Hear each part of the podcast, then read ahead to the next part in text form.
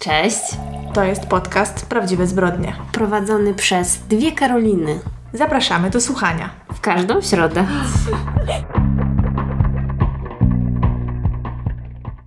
Mamy kolejny powód, żeby wychwalać naszą, jakby to nawet nazwać, y, po prostu pomoc podcastową. Specjalistkę od, Od wszystkiego.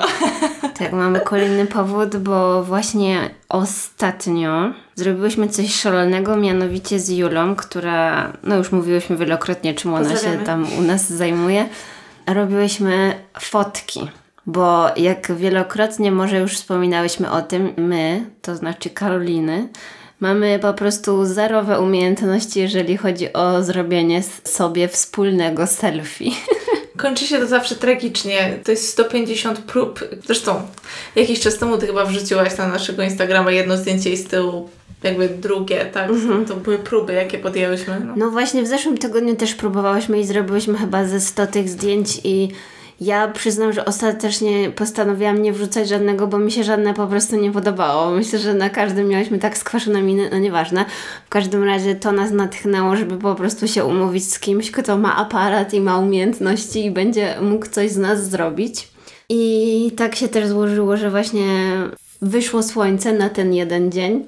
To był w zasadzie prezent dla nas, bo przez cały tydzień była tak beznadziejna pogoda, a wczoraj jak wyszłyśmy robić te zdjęcia, piękne słońce, Po śliczna prostu pogoda. jak w LA. Tak, Miałyśmy naprawdę. słońce. Tak, tak, tak. Także muszę powiedzieć, że nie byłam nawet zażenowana, mimo to, że myśmy te zdjęcia robiły dosłownie w środku miasta o godzinie, kiedy wszyscy wychodzili na sobotni spacer rodzinny w zasadzie i było bardzo dużo ludzi, to pff, spoko. I też w trakcie y, zostałyśmy rozpoznane przez słuchacza.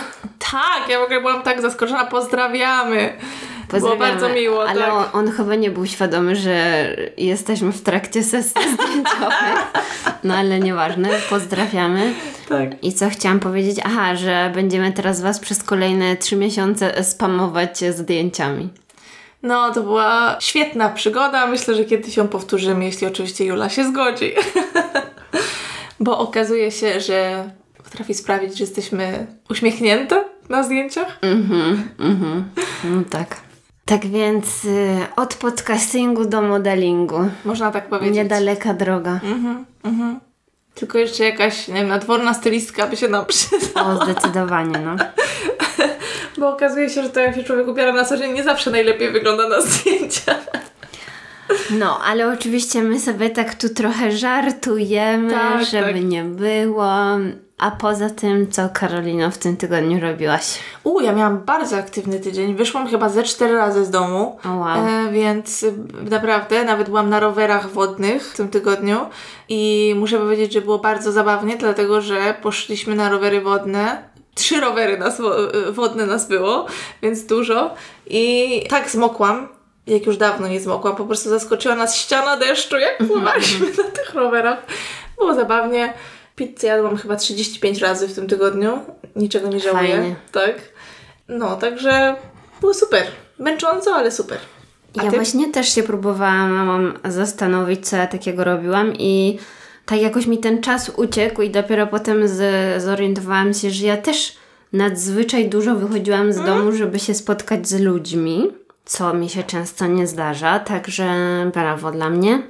Stąd też jakieś tam serialowe polecenia mam w tym tygodniu kiepskie. Ja nie mam żadnych, bo jak dla mnie to nic nie ma. No, Czekam właśnie. na ten biały lotos, aż się skończy. No właśnie, ja jedyne co chciałam powiedzieć to do wszystkich, którzy oglądają ten Biały Lotos y, na bieżąco, jaki ten serial jest genialny. Po prostu jest tak genialny, że przy przedostatnim odcinku, jak już ten podcast będzie nasz opublikowany, to przedostatni odcinek był po prostu napisany w taki sposób, że ja chciałam po prostu wszystkich tych ludzi poznać i im zbić piątkę, bo jest to tak inteligentne, że szok. Bo oni przeplatają takie, wiesz, ważne tematy w tym momencie na świecie, w stylu na przykład, no głównie tam chodzi o uprzywilejowanie białych ludzi klasy jakby wyższej średniej, no wyższej w sumie, czy tam, no nie wiem, czy to uznać za wyższą średnią, czy wyższą. W każdym razie po prostu te dyskusje, jakie oni tam mają, wszyscy sprawiają wrażenie jakby debili, ci bohaterowie, którzy tam są, ale jednak czasami ktoś coś powie tak mądrego, że wiesz, jakby, no ja po prostu siedziałam i byłam brawo tam. Także tak, jest, uważam ten serial wspaniały pod każdym względem. A poza tym to naszło mnie strasznie, bo coś miałam jakąś handrę. handrę chyba spowodowaną padającym deszczem. I stwierdziłam, co by tu można było w taką kiepską pogodę obejrzeć. Ja myślę, że przy takiej pogodzie to się tylko siedzi przy oknie w kocyku i się mówi, wiesz, lubię deszcz, bo w deszczu nie widać łez, nie? To jedyne. Nie. Ja właśnie doszłam do tego, że y, chciałam powrócić do moich młodzieńczych lat emo i obejrzeć serial Pogoda na miłość. A, wiedziałam, mój Boże, No. ja nie znosiłam tego serialu, nie byłam w stanie go oglądać, był tak kiepski, jak dla mnie, szczerze mówiąc. Przebrnęłam może chyba przez dwa sezony, to był maks. No, oczywiście, ja nie mówię, że to jest jakiś dobry serial, ale on mi się tak kojarzy z tym, jak ja byłam nastolatką, No, rozumiem, po prostu rozumiem. jak nic innego, bo te kochane kłopoty Gilmore Girls to był taki bardziej normalny serial. Ja się przy nim czułam dobrze, tak miło, że byłam z przyjaciółmi i sobie Mhm. piłam herbatkę. A ta pogoda na miłość One Tree Hill było takie, wyzwalało we mnie takie mega emo emocje, wiesz, bo tam była taka rockowa muzyka, i ta Peyton, taka zbuntowana, rysowała w swoim notatniku i słuchała rockowej muzyki. I ja, wiesz, po każdym odcinku sprawdzałam sobie w internecie, jakie piosenki były. I potem tego słuchałam i odpaliłam to sobie, powiedzmy, że na DVD. Bo niestety na żadnej platformie tego nie ma, co jest strasznie dziwne, bo mi się wydaje, że oni to powinni po prostu wrzucić na Netflix albo coś tam, żeby to sobie wisiało. I jak obejrzałam ten pierwszy odcinek, to po prostu umarłam z żenady. Ale jak usłyszałam te piosenki, to była dla mnie podróż w czasie. Chyba muszę sobie odpalić na jakimś e, Spotify, nie wiem, ścieżkę dźwiękową do tego. Bo to jest tak śmieszne. Bo ja pamiętam dokładnie, że ja też kupiłam sobie jakiś taki zeszyt po prostu w czaszki i próbowałam tak samo jak Peyton rysować, wiesz, w gimnazjum. O mój Boże. Uff. Aż mam ciarki wstydu, jak o tym myślę. Ale z drugiej strony rozczula mnie to.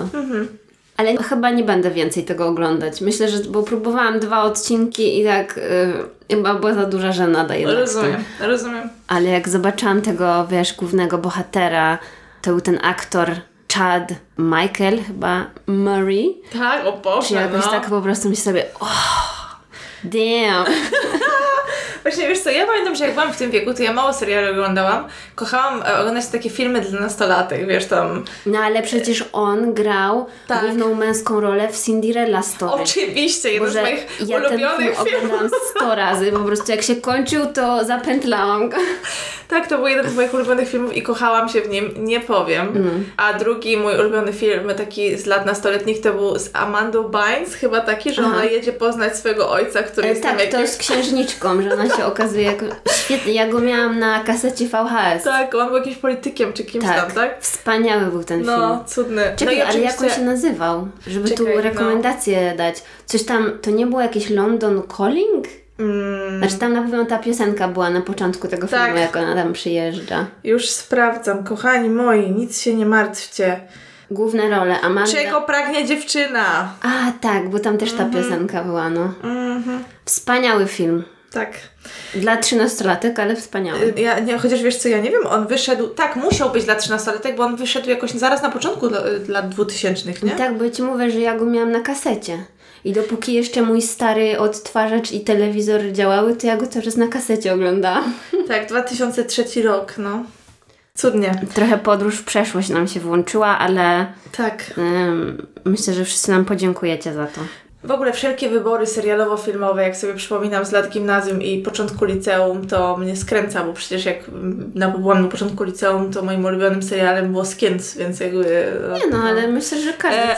ten etap. No, no, wiadomo, chyba każdy to oglądał, Tylko mi się Skins wydaje. było takie bardziej dla niegrzecznych dzieci. Ja jednak tak nie jestem fanką narkotyków i mi się to do końca nie podobało. Wiesz co, no przepraszam, ja raczej też nie, jak wiesz, ja się boję dosłownie wszystkiego w życiu, więc jakby też mi nie było dane eksperymentować za bardzo, ale on wyszedł jak już, myśmy już miały z 17 lat, Późno, więc no, tak, wiem. to więc to tak już nie było, wiesz, w gimnazjum, no to nie, to już było, była trochę przesada to oglądać. Ale no ja w tym tygodniu również przez pogodę miałam ochotę oglądać tylko takie Cozy. tak, cozy, comfort, coś tam, wiesz, yy, wzbudzające. To już jest sezon na pumpkin spice latte. I gdzie jest mój kocyk, tak? I moja świeczka. O mój Boże, i wszystko w kolorze pomarańczowym. Tak, i oglądałam klasycznie Nothing Hill, bo co innego i Bridget Jones. Mi się wydaje, że ja za, po prostu za bardzo przesiąknęłam tobą. I ostatnio, wiesz co, wróciliśmy wieczorem z moim chłopakiem do domu chyba z zakupów i ja rozpakowuję te zakupy i nagle czuję taką wielką potrzebę, żeby obejrzeć Harry Potter i Czara Ognia. Tak. Nie Tak. wiem, co mi się stało, ale nagle tak, tak po prostu poczułam to wewnętrznie i mówię, dobra, oglądamy to. I obejrzałam do końca, mimo że to już e, strasznie długo to trwa, więc Tak, to jest długie, to no. się skończyło jakoś chyba po pierwszej czy koło drugiej i mój chłopak już dawno zasnął, a ja tam go budzę, dawaj, nie widziałaś jeszcze końcówki. Więc y, to było super. Naprawdę, czekamy na Wasze rekomendacje nastoletnich filmów i ja chętnie y, y, powrócę do przeszłości, więc jeżeli coś Wam przychodzi do głowy, to dajcie znać. Ale wiesz co zauważyłam? Bardzo chciałam, jak już rozmawiamy o Julie Roberts, też w ogóle już rozmawiałam z kimś o tym w tym tygodniu, bardzo chciałam... Przepraszam, czy rozmawiałyśmy o Julie Ja Roberts? się śmieję właśnie, że tak wiesz, zupełnie okej, znikąd, okej. e, tak. E, no ale przy okazji Nothing Hill oczywiście rozmyślałam o Julie Roberts i postanowiłam zobaczyć jak, jak zastarzało się Pretty Woman, bo zastarzało się pewnie fatalnie. No tak, no bo jednak nie mówią tam pracownica seksualna. Znaczy w ogóle umówmy się, tam było wiele dziwnych motywów w tym filmie, takich e, wątpliwych, no ale stwierdziłam, chętnie zobaczę, zobaczę jakie są moje odczucia do tego teraz. I nigdzie tego nie ma. Możesz sobie co najwyżej wypożyczyć tam na jakiejś stronie. Tak? Naprawdę na żadnej platformie tego nie ma Ale w Polsce dostępnej. mi się wydaje, że jeszcze do niedawna było na Netflixie. Od bardzo dawna nie ma na Netflixie, bo, Aha. Ja tego nie oglądałam. bo dawno. inaczej tam by było zaznaczone, kiedy było. Bo ja na, na Upflixie sprawdzam zazwyczaj, gdzie co jest dostępne. Aha. I tam często jest napisane, jak gdzieś było dostępne, a wydaje mi się, że nie było takiej informacji, ale nieważne. W każdym razie tylko i wyłącznie jest do wypożyczenia i nigdzie, nigdzie nie uświadczysz tego. Nie? I A, zastanawiam się dlaczego. Dla, No dlatego właśnie. usunęli. Hmm. No, czy to dlatego, no ale taka ciekawostka. Jak ktoś niedawno widział na przykład w telewizji czy coś, to też jestem ciekawa opinii. Jak to teraz się odbiera ten film? Ja jestem przekonana, że widziałam to w jakichś tam no. proponowanych filmach na Netflixie jeszcze w przeciągu ostatniego roku obstawiam. To nie No, gadaj, ale, że przegapiłam, bo to by było bardzo okrutne. ale może to wymyśliłam. Nie wiem. Nieważne. Uspokajając wszystkich, mój Kindle doszedł właściwie kolejnego dnia, jak nagrywałyśmy podcast. Także zdążyłam opluć wszystkie firmy i, i po prostu wyrzucić swoją żółć, po czym dostałam go, także wszystko jest w porządku, dziękuję, bo dużo... Ja myślę, że najlepszy przewodnik pod słońcem to jest DHL. Pozdrawiam wszystkich panów, którzy kiedykolwiek Oczywiście, pracowali ja w DHL-u. Są wspaniali, mili i nie wymyślają jakichś głupot. No. Tak, ja osobiście też uwielbiam. Nie miałam z nimi żadnych przygód, ale nieważne, nie o tym. I chciałam zarelacjonować, że już zdążyłam jedną książkę na moim nowym Kindlu przeczytać, ale niestety nie była zbyt dobra, więc jestem taka niepocieszona. Okej.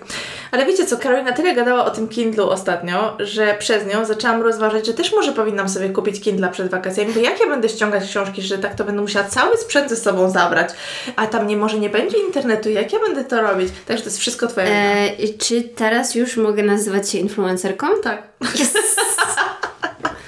Super. Kto jeszcze przeze mnie kupił Kindla? Poproszę o informację. Ja jeszcze nie kupiłam, ale naprawdę poważnie to rozważam, bo wiesz, TikTok, czas się kurczy do mojego wyjazdu i zaczynam już powoli czuć presję. No właśnie. No ja mogę tylko powiedzieć, że czytałam książkę takiego typa, co się nazywa China Mieville. Nie wiem, czy to Okej. dobrze przeczytałam. W każdym razie jest to brytyjski pisarz z gatunku science fiction i weird fiction, czy tam the new weird, jakoś tak oni to nazywają. Widziałam, wrzucałaś na Instagram coś. Mhm. Tak, no i ja myślałam, że mogłabym tak poeksperymentować z gatunkami, no bo zawsze czytam takie no, rzeczy całkiem normalne. No nieważne. W każdym razie jednak to nie jest dla mnie. Wiem, że ten autor ma inne książki, które są podobno lepsze, bo ja zaczęłam czytać od książki Miasto i Miasto, dlatego że miała taką optymalną ilość stron i stwierdziłam, że nie chce mi się czytać 900 stron czegoś, co może mi się nie spodobać. Więc chciałam sobie tak spróbować. No i nie podoba mi się i postanowiłam, że nie będę nic więcej czytać. Olewka. Tak.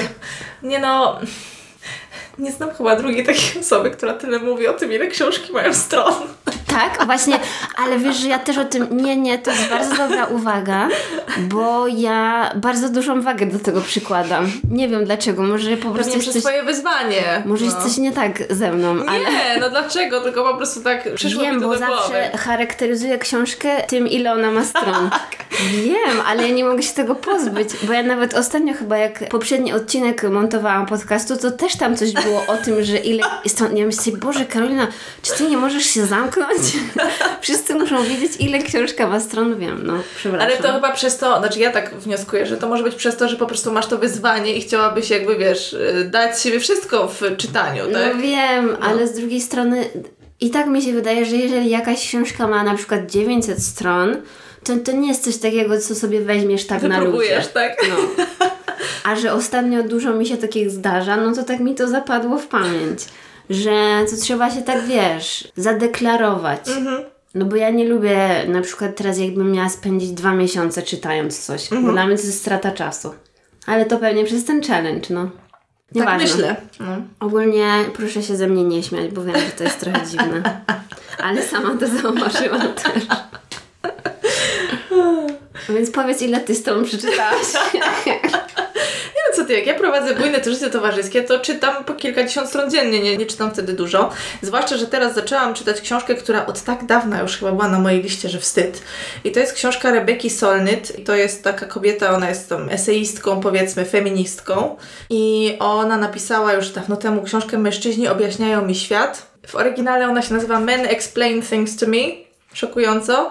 I to wydała w 2014 roku i to jest e, kolekcja esejów. No. Właśnie związana z tematem mężczyzn wyjaśniających Czyli kobietom coś świat. okropnego. Tak. E, Mansplaining. Dokładnie, dokładnie. I ona zresztą tam mówi w tej, w tej, na samym początku tej książki mówi też o tym pojęciu, które gdzieś tam częściowo jest jej przypisywane, natomiast ona nie jest jakby autorką tego pojęcia. Natomiast ja, tak jak wspomniałam przy okazji książek Filipa Springera, mi takie książki czyta się zdecydowanie wolniej niż powieść na przykład, bo jednak jakoś tak bardziej się skupiam chyba na, na tych słowach. Akurat to czytam po angielsku, bo tak, tak wyszło, ale no na razie czyta się dobrze. I teraz tutaj za kulisami Karolina dobrze stwierdziła, że może powinnyśmy wyjaśnić pojęcie mansplaining. Jak się okazuje, jest artykuł na ten temat na Wikipedii, oczywiście. I definicja mówi, że jest to termin z zakresu socjolingwistyki oznaczający objaśnienie czegoś w sposób protekcjonalny i deprecjonujący rozmówcę. Z reguły odnosi się do tłumaczenia czegoś kobiecie przez mężczyznę. Po polsku termin bywa tłumaczony na pan jaśnienie, tłumaczyzm. Ha? Pan jaśnienie? Tak, jak pan. A, nie? tak, tak, ale to w sumie kreatywne, no. Nie jest źle, aczkolwiek myślę, że większości odbiorcom nie będzie to mówiło nic. No, bo po polsku się nie robi takich zlepków po prostu. No, ale nieważne. Aha, to chyba wszystko, co miałyśmy dopowiedzieć. Niestety tak, bardzo ubogo. Wiecie co, ja już w pewnym sensie trochę czekam, znaczy broń Boże, nie czekam na jesienną pogodę, tfu, tfu. Ale na No, ramówkę. tak, czekam na ten sezon jesienny, chociażby ze względu na... Nie wiedziałam naprawdę, że tak będę czekać na sukcesję, serio. A cały czas sobie myślę, o już wkrótce, o już wkrótce. No ja ostatnio, właśnie, y, ja ostatnio dużo ciekawych newsów widziałam serialowych, że będzie The Staircase HBO Max. Widziałam, że inna powieść y, tej Sally Rooney Conversations with Friends będzie zrobiona na serial i tam będzie grać ta Gemma z mm, HBO Girls, dziewczyny. Tak, No, nieważne. I jakoś tak chyba dużo ciekawych produkcji będzie. ona jest taka piękna. No, jest. No i w ogóle ta Sally y, Rooney ma premierę nowej książki też we wrześniu, więc jestem bardzo podekscytowana. Aha, bo ja jestem jej fanką, a ty chyba tak średnio. Ja tak średnio przyznaję. Ja No, w każdym razie ona jest e, super cool, według mnie. No i jest w naszym wieku i wspaniale pisze, tak. Ja jej w ogóle tego nie odbieram i to uważam jest super i szanuję jej wspaniale i jakby rozumiem, czemu jej książki są tak popularne, ale dla mnie one idą jakoś tak o krok za daleko. Okej, nie jesteś aż tak emo. Więc czeka nas ciekawy czas w końcu. Ale i tak nigdy nie będzie tak kolorowo, bo nie wiadomo kiedy te rzeczy trafią do Polski, także... O, no właśnie. Potem będziemy mogli e, się jarać tym, tak jak ja się podniecałam, że wyjdzie ten reboot y, Plotkary No, i nie, nie uświadczymy tak, go nigdy. No dobrze, to co? Jesteśmy gotowi? Gotowe? Ja jestem. Słucham Cię, Karolino. Możesz zaczynać. Historia, którą dziś opowiem, zaczyna się w sierpniu 1998 roku, kiedy to dokładnie 5 sierpnia w motelu, który się nazywał Del Mar Resort Motel w Las Vegas, klient zwrócił się do obsługi motelowej, mówiąc, że bardzo śmierdzi w pokoju. Tam, tam, tam. No i kiedy przysłano tam ekipę i zaczęli dokładnie sprawdzać ten pokój, to okazało się, że w szybie wentylacyjnym, takim do klimatyzacji, za kratką odkryto worek. I kiedy ruszono ten worek, to odsłonięta została część ludzkiej nogi. Mm. Współczuję temu panu. Tak. No oczywiście na miejsce przyjechała policja i kiedy wyciągnięto zwłoki, ten worek w zasadzie ze zwłokami w środku z tego szybu, okazało się, że była tam kobieta bez żadnych dokumentów. Była ona związana kablem od telewizora, takimi kablami od... Ja nigdy nie pamiętam jak to się nazywa, wybaczcie kochani, ale to są takie kable, które się używa do ładowania akumulatora, jak Wam się rozładuje, wiecie, te klemy takie czy coś takiego, one mają takie kabelki. No to tym też była związana i ogólnie ona była tak jakby zgięta w pół. Mm. Po prostu ktoś ją tak jakby złamał, w sensie, No. żeby się zmieściła do worka. Została ona uduszona i miała też na sobie ślady bicia, z tego co pamiętam. No i właśnie przez to, że ktoś ją próbował na siłę w zasadzie wpakować do tego worka, to połamano jej bardzo wiele żeber. Mhm. I w pewnym momencie o tej właśnie kobiecie dowiedział się mężczyzna, który się nazywał Dean McGuigan. McGuigan? Jakoś tako.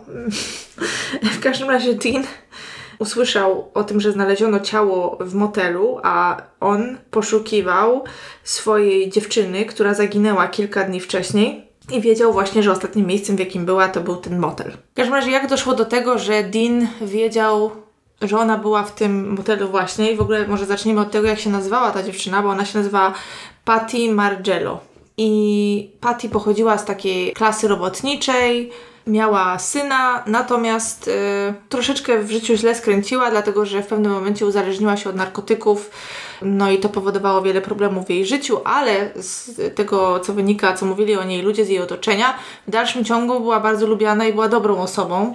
Jej syn też wypowiadał się o niej dobrze, ale jej uzależnienie od narkotyków, żeby zdobyć pieniądze na te narkotyki, sprawiło, że zaczęła pracować seksualnie. Natomiast to było na zasadzie potrzeby, czyli jak trzeba było, to no. No i właśnie tamtego wieczoru, kiedy zaginęła, kiedy Dean rozmawiał z nią ostatni raz, była w tym motelu Del Mar, dlatego że ich znajoma, która się nazywała Diana Hironaga, yy, skontaktowała się z Patty i powiedziała, że ma tutaj dwóch typów, którzy przyjechali do Las Vegas, chcą się świetnie pobawić, wydać dużo kasy, no i że płacą za towarzystwo na ten wieczór. No i że tam niby nie miało być seksu i ogólnie Patty z Deanem potrzebowali pieniędzy, a to chodziło tutaj o kwotę 2000 dolarów, no to Patty postanowiła przystać na tą propozycję. Dean opisał na policji strój Patty, powiedział, że była ubrana cała na czarno, y, miała na sobie czarne szpilki i pomarańczową, czy jakąś tam czerwono-pomarańczową pomadkę. Gdy Patty zadzwoniła do niego około 2.30, to zresztą chyba nie był pierwszy telefon, jaki próbowała do niego wykonać, tylko on wcześniej nie odbierał, to powiedziała mu, że ogólnie to dziwnie się tutaj czuje i weź mnie stąd zabierz. No a Dean powiedział, że on nie ma żadnych pieniędzy, że on nie wie, gdzie jest ten motel i żeby ona wróciła, bo tak w ogóle to ktoś mu złamał nos, dlatego że wdał się w bójkę z jakimś mężczyzną i kobietą, w sensie rozdzielał ich jakby. W tej bójce, wiesz, dostał w nos. No i na tym się skończyła ich rozmowa. No a jak ona nie wracała, próbował tam rozmawiać, y, chociażby z tą Dianą, ona nic nie wiedziała, no i wyszło jak wyszło. I tak myślał, że może ona wróci, że może pojechała do domu, że może gdzieś się, wiesz, udała świetnie bawić, no ciężko mu było stwierdzić, co się podziało tak naprawdę. No i kiedy policja, oczywiście też mieli Dina za podejrzanego na początku, prawda, no i przypytywali go tam i tak dalej, no ale jakby ten przebieg wydarzeń, który on przedstawił, policja sprawdziła, no i większość z tego, co mówił, było prawdą. I byli w stanie wywnioskować, że on raczej nie miał nic wspólnego z jej śmiercią. Kiedy policja zapytała się Dina o tym, co on o tym wszystkim sądzi, to on powiedział, że wie, kto e, może mieć e, coś wspólnego z tą zbrodnią i powiedział, że to mogła być jego rodzina. I tutaj podał imię i nazwisko mężczyzny, który się nazywał Christopher Mosley i to był jego ojczym, trzeci mąż jego matki. Teraz może pokrótce opowiem o rodzinie tego Dina. E, dlatego, że matką Dina była kobieta o imieniu Lisa. I ona pochodziła z takiej bardzo bogatej rodziny, która posiadała jedną z największych firm, jakichś takich chemicznych na świecie, nie wiadomo co, i ta rodzina się nazywa DuPont. Myśmy już chyba o niej mówiły w przeszłości, swoją drogą, przy jakiejś tam sprawie. I Dean był synem właśnie Lisy i mężczyzny, który nazywał się Red Chandor. To znaczy mówili na tego pana Red. Yy, No i rodzice Dina poznali się w 1952 roku, kiedy Lisa, no zresztą jak wszędzie podkreślano, była bardzo piękną kobietą, właśnie z bardzo porządnej rodziny, popularna była, tak, prowadziła bardzo bujne życie towarzyskie w Nowym Jorku. No i tam poznała e, Reda Chandora i w 1953 roku wzięli ślub. Z tego co rozumiem, z tej dwójki Lisa była tą bardziej majętną, chociaż patrząc na członków jej rodziny i tak była dosyć biedna. Bo jej fortunę szacowano tam na 20 parę y, milionów dolarów, ale w porównaniu do innych członków jej rodziny, którzy no po Byli prostu byli jeszcze... źródła. Tak, mieli jeszcze więcej pieniędzy, byli bardziej bogaci.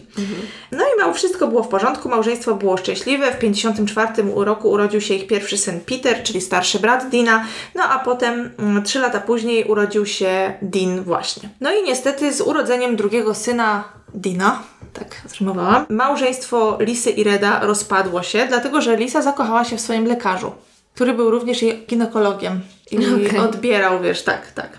I Lisa odeszła od męża, który oczywiście był wściekły.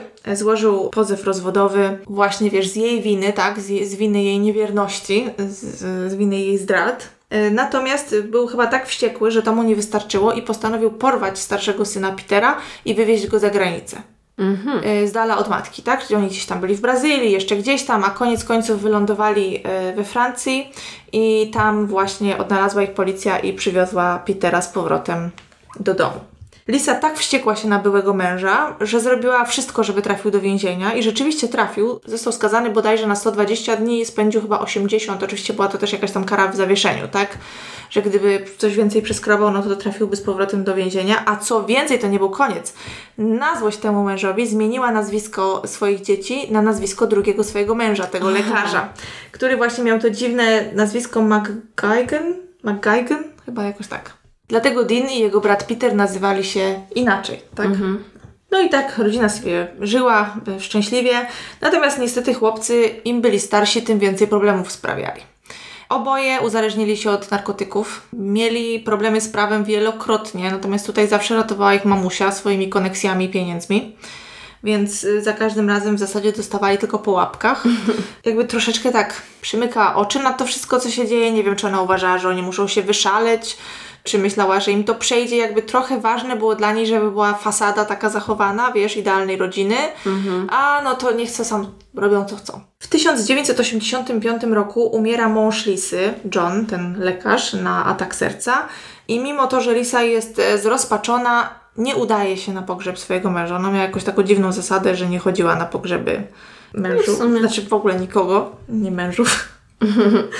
Im więcej czasu mijało od śmierci jej męża, tym Lisa jakby coraz bardziej zauważała, że jednak potrzebuje pomocy, dlatego że ona po rozstaniu z pierwszym mężem wyprowadziła się do wielkiej posiadłości, wiesz, w Delaware i ona się nazywała Serendip.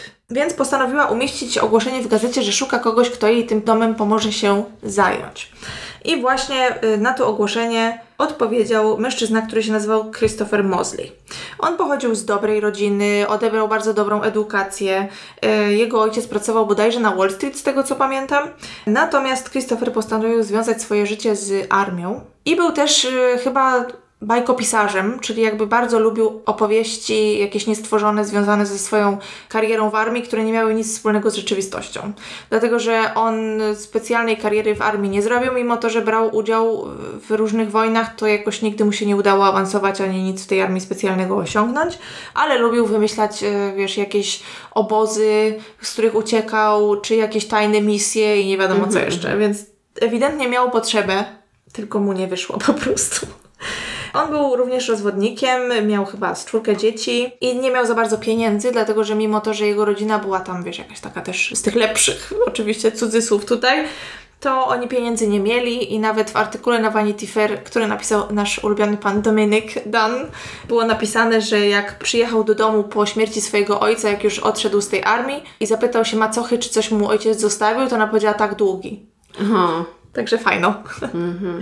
No i właśnie zatrudnił się u Lisy i tak pracowali, pracowali. On był od niej chyba z 10 czy 11 lat młodszy, więc y, no, mógł tam jej się przydać, tak? No bo na pewno miał więcej siły, że tak powiem, żeby pracować w ogrodzie na przykład, a ona ponoć tam ogrody miała piękne i właśnie też do tego potrzebowała pomocy. Tak się do siebie zbliżali, zbliżali, aż w pewnym momencie wyznał jej miłość, jak pracowali w ogródku i zaproponował jej małżeństwo, na co Lisa przystała. Niestety z tego co rozumiem, to był taki związek na zasadzie jesteś moim mężem, ale w sumie moim służącym. No, tak, to chyba się zapowiadało Tak, to. tak, niestety.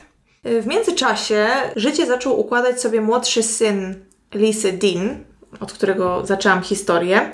I on poznał kobietę, która się nazywa Linda Youngstrom, ale wszyscy mówili na nią Rags, taka jej ksywa. I ona była księgową, miała syna z poprzedniego związku i rok później postanowili wziąć ślub. Niestety już w dniu ślubu zaczęło się psuć, dlatego że tak, dlatego że świadkiem Dina miał być jego starszy brat Peter, który, tak jak już wcześniej wspomniałam, podobnie jak Dean zresztą miał problemy z narkotykami. I Peter zachowywał się okropnie, był pod wpływem, robił awantury, zabroniono mu zostać w tym domu, jakby w którym miała się odbyć ceremonia, czyli w tym domu, w którym mieszkała Lisa. No to on poszedł się gdzieś tam upić, jakaś awantura, wiesz, w barze i potem wrócił do domu, rozbił okno, wd- wdał się w bójkę z Dinem, w ogóle wyrzucili go z tego domu. No wiesz, dramat. Matka y, Dina Lisa robiła też jakieś przykrości tej Lindzie, ogólnie strasznie jakieś w ogóle nieprzyjemne i nie wiem czemu ta Linda w ogóle wzięła ślub z tym typem, no ale dobra. Dean e, coraz głębiej zapadał się w ten nauk swój, e, no i Linda gdzieś tam próbowała go przekonać, żeby poszedł na odwyk, próbowała też prosić Lisę, żeby jakoś pomogła jej wpłynąć na Dina, natomiast Lisa chyba mówiła, pozwól mu robić to, co chce i tyle. Nie wiem, na czym to polegało, nie było mnie tam, y, no ale tutaj troszeczkę się zmieniło, gdy umarł starszy brat Dina, Peter, i on właśnie umarł z powodu przedawkowania heroiny. A. I to było w roku 95 i wtedy rzeczywiście Dean poszedł na... Znaczy on poszedł w 96, po tym jak umarł jego brat, poszedł na odwyk. I tutaj Lisa jakby znowu podtrzymała swoją tradycję niechodzenia na pogrzeby, a co więcej, nawet nie umieściła żadnego nekrologu w prasie, co chyba w tamtych czasach było i to jeszcze dla kogoś takiego jak ona było dosyć dziwne, że nie umieściła właśnie nekrologu w prasie o tym, że jej syn nie żyje, tak? No to dziwne faktycznie. No i kiedy Dean był na odwyku, poznał właśnie Patty, która również na odwyku była. I niestety w źródłach tak ją omawiali, że kiedyś była piękna, jak była młoda, to była piękna, czyli jakby wnioskuje, że narkotyki po prostu bardzo ją zniszczyły, ale tak jak mówiłam wcześniej, raczej ludzie wypowiadali się o niej bardzo dobrze, także mimo swojego nałogu nie stała się jakąś okropną osobą, tak? A kiedy Dean był na odwyku, no bo tak jak można było wywnioskować z tego, że, że mówiłam, że Lisa robiła Rags, czyli żonie Dina przykrości w dniu ślubu i w ogóle była niezadowolona, że on sobie znalazł taką typkę, a nie jakoś tam, wiesz, spadkobierczynię jakiejś fortuny, wiesz, kogoś tam z niebieską krwią, czy cokolwiek. E, więc kiedy Dean był na odwyku, to Lisa postanowiła wykorzystać tę okazję, umówiła się na spotkanie z Rax w posiadłości, za którą swoją drogą płaciła Lisa, bo ona płaciła Rax i Deanowi, jakby wynajmowała ich dom dla nich. Przyszła tam i powiedziała, że w zasadzie to musisz się wynieść, dziękuję bardzo, do widzenia. Tak jakby ją zwalniała, jak to porównał właśnie Dominik. I jeszcze przy tym że sporządziła listę wartościowych rzeczy, które były w tym domu, czy jakichś pamiątek rodzinnych i wszystko, wiesz, ometkowała. I w ogóle też ponoć Rags y, nie odzyskała części swoich rzeczy w ogóle z tego domu, bo wiesz, w zasadzie chcieli, żeby ona się wyniosła od razu. Y, Także w ogóle jakaś absurdalna, strasznie, strasznie nieprzyjemna sytuacja. No a Dean w tym czasie zakochał się na odwyku już w kimś innym, nie? Także dziękuję bardzo, do widzenia. No i w ten sposób właśnie Dean i Patty się ze sobą związali i po sześciu miesiącach na odwyku powrócili do posiadłości, którą opłacała matka Dina i robili tam syf po prostu. No, stop ćpali, chodzili, wiesz, pod wpływem, y, dom był brudny, zapuszczony, gdzieś wspominali o tym, że leżały kupy psie wszędzie ich piesków i oni w ogóle, wiesz, nie zwracali na to uwagi. No i w pewnym momencie Lisa się wściekła i powiedziała out, jakby do widzenia. Dopiero w takim momencie się zainteresowała Tak, ale też nie, dzieckiem. nie jak mu nie pomogła, tylko po prostu go wywaliła stamtąd. Tu właściwie chyba wnioskuję, że bardziej ją interesował ten dom w sumie. Może, z tego co rozumiem, to ona go wynajmowała, to nie był jej dom, nie? Ten- tylko po prostu y, wynajmowała go dla swojego syna. No w każdym razie wyrzuciła ich i oni wtedy przeprowadzili się Wiecie co, mam nadzieję, że sobie dobrze zapisałam, ale chyba przeprowadzili się do Filadelfii, do jakiegoś takiego, wiecie, obskurnego mieszkanka. No mieszkali tam w strasznych warunkach, w brudzie, nie mieli żadnych pieniędzy. W pewnym momencie Patty zaczęła udawać się do pobliskiej parafii, gdzie ją znali, gdzie ona wcześniej chodziła, po prostu po jedzenie. I przychodziła coraz częściej, bo oni nic nie mieli. A w tym czasie Lisa, czyli matka Dina, wysyłała co chwilę jakichś tych szoferów z wiadomościami do niego, wiesz, próbując go przekonać chyba, żeby zostawił tą Patty, zostawił to wszystko i wrócił. No a Dean tak swoją drogą to żył z Patty, a cały czas miał żonę, nie? Tak tylko dla przypomnienia.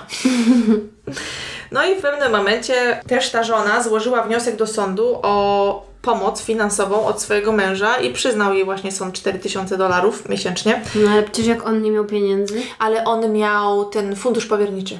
Aha. I on wcześniej z tego ćpał i tak dalej, nie? I chyba po prostu matka go od tego odcięła w pewnym momencie, no ale to było dalej chyba na niego, więc jakby sąd mógł to zasądzić z tego, co rozumiem. Wiesz, ja się nie znam, aż tak nie wnikałam w to, ale tak się wydarzyło. Ale to długo nie trwało, bo y, jakiś czas później ona chciała zwiększenia tej kwoty, a sąd ją zmniejszył.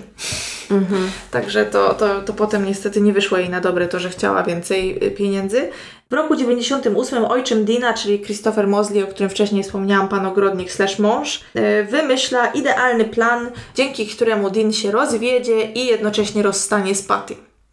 Żeby do, mogło dojść do rozwodu, do tego, żeby udowodnić przed sądem, że rozpadło się małżeństwo Dina i Rags, slash Lindy, y, no to postanawiają przenieść Dina do Las Vegas, żeby on tam przez ileś tygodni urzędował, prawda? Żeby było wiadomo, że on tam mieszka. Coś, wiesz, nie, tak jak mówię, nie znam się na tych prawnych kwestiach, to nie jest istotne. W każdym razie zabrali go tam, no i też liczyli na to, że on tam będzie odcięty od wszystkiego, tak? I Christopher pojechał tam z nim, żeby go pilnować, ale niestety nie pykło, dlatego że Dean, mając dostęp do pieniędzy, oczywiście od razu zaczął chlać na potęgę, y, brać narkotyki, uprawiać hazard i jeszcze jakimś cudem po około tam, nie wiem, tygodniu czy dwóch od przyjazdu do Las Vegas wysłał Patty pieniądze na bilet y, na samolot i ona do niego dołączyła. No ogólnie taką osobę, która ma problem z uzależnieniem i niezbyt dobrze jej idzie w życiu umieszczać w Las Vegas, to jest świetny O pomysł. co chodzi? Dlaczego? I w ogóle jak, jak w takim wypadku ten Christopher go pilnował tam, to po pierwsze.